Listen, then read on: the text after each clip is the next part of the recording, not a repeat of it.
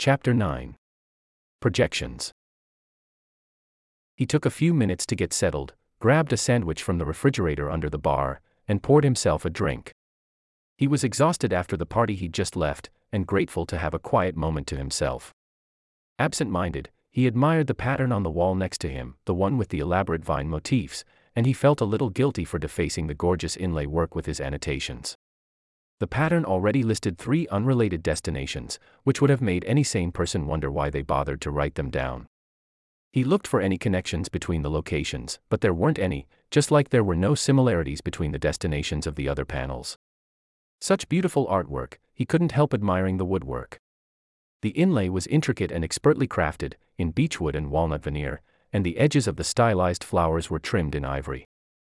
A tinge of guilt gnawed at his conscience when his eyes met his own careless scribbles, but he read the destinations again anyway, even though they were too vague to provide a frame of reference. He laid back in the chair, to contemplate the fact that at least for as far as his memories took him, which was not that far, he had been Helmuth in his various incarnations more than he'd been himself. Maybe he really was Helmuth, who was to tell, but which one? The familiar warmth of the brandy had relaxed his stomach, and he felt comfortable in the chair, the cozy feeling of a person who's gotten home after a long day, and finally got to put his feet up.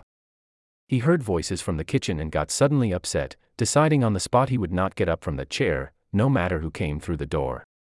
The noise in the kitchen amplified, and the smell of fried onions wafted through the lounge. He tried to ignore both of them, closed his eyes and finished his brandy, and tried to sleep. A few pots dropped with a chaotic racket that got him instantly aggravated. He jumped from the chair, determined to go to the kitchen and give those people a piece of his mind, but he couldn't think of anything to say to them that made any sense at all.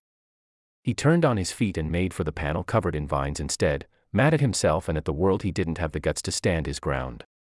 The moment the panel opened, he was bathed in sunshine, so strong he had to squint before his eyes could adjust. He was standing in a flower meadow. He couldn't tell the plant species, but they reached up to his hips, and they parted as he waded through their yielding mass, like waves around a ship. So peaceful, he noticed, his tiredness instantly gone, surrounded by sunshine, the soft breath of the afternoon breeze, and the gentle buzzing of bees.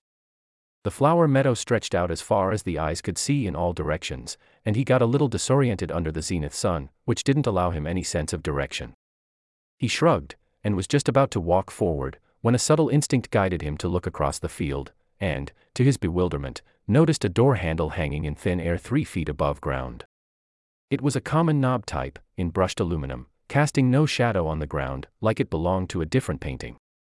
He stretched out his hand to feel around it, and hit a wall. He grabbed the door handle, annoyed, and a door opened in the lovely landscape, revealing the production booth behind the wall. Helmuth. Come in, come in.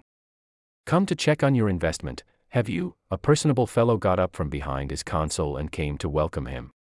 His enthusiasm was deflated by his companion's confused appearance. Did you like it? The Helmuth tested the waters, unsure. Holographic environment, of course, his conversation partner clarified. It's lifelike, he said the first thing that came to his mind. You mean to tell me you couldn't tell the difference? The chief technician drew closer, visibly pleased. Ah, no, he mumbled, still trying to get his bearings. I'm Helmuth again, he thought, wishing he could remember being this person, if for nothing else, to make his own life easier. No, it was very realistic. So, we can proceed to phase two, then, the partner offered, hopeful. Might as well, he mumbled under his breath. He quietly wondered how many times does one have to embrace a persona before the persona becomes him, before one has the moral obligation to take responsibility for the actions and plans of the latter, before one should start caring about the consequences of one's careless decisions. Am I becoming Helmuth? He asked himself, not sure he wanted to, not sure he even liked this person, or was anything like him. None of Helmuth's life events resonated with him. He couldn't feel this man's authentic emotions. He didn't even know how he liked his coffee, or if he even drank coffee at all. Come, I'm starving. We'll talk over lunch, his partner guided him towards the door. The thought of fine dining was appealing, a welcome change from the cold sandwiches and soup diet, and was looking forward to his gourmet meal when their car pulled up in front of a fancy restaurant. They'll never let me in dressed like this, he blurted out loud without even realizing it. Are you kidding? His partner patted him on the back, genuinely amused. You're Helmuth. They'd be happy to have you anywhere, no matter how you're dressed. Is Helmuth my surname? He lost his footing at the unexpected logical shift. He crossed the threshold, half expecting to hear music, but was welcomed instead by the clinking of plates and silverware. Strange how a change of context can turn a vastly irritating sound into an enjoyable one. For a moment, he wondered if the sounds of pots and pans he could hear from behind the staff doors were in fact coming from the same kitchen, and whether he could use it as a shortcut to get back to the Muzak lounge.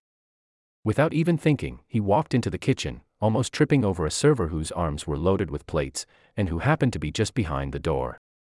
You can't be in here, sir, a tense voice admonished him, as his business partner gently pulled on his arm, dragging him out of there. You are a strange man, you know that, the latter looked puzzled. Is there another exit out of that kitchen? Helmuth asked him in a daze. Of course there is. It's a kitchen. Why do you ask? No reason, he kept eyeing the door, still distracted. His partner tried to bring him back to the here and now by making small talk, and asked a polite, noncommittal question. How is Jennifer? It's a Jennifer now, he took notice, drowned in the sudden understanding that in this reality game he was playing, there was no way he could ever be the Helmuth character, because there wasn't a Helmuth, there were Helmuths, as different from each other as perfect strangers. A random game of Helmuth roulette, where he didn't even know what color he'd land on next. He didn't ask himself who Jennifer was to him. It wouldn't have made any difference anyway, it could be a Roger or a Taylor next, for all he knew. His appetite now gone, he excused himself for a moment, pretending he had to take a phone call, promising to delve into the subject of Phase 2 when he returned, and made his way out the door, relieved to hear the Muzak chiming softly in the background. He wrote the new destination on the panel under the other three, and gaped incredulously when he read the composite. Inside the wall, the Blue World duplicates Phase 2 holographic game. It's a language, he laughed out loud. Does it read left to right, or right to left?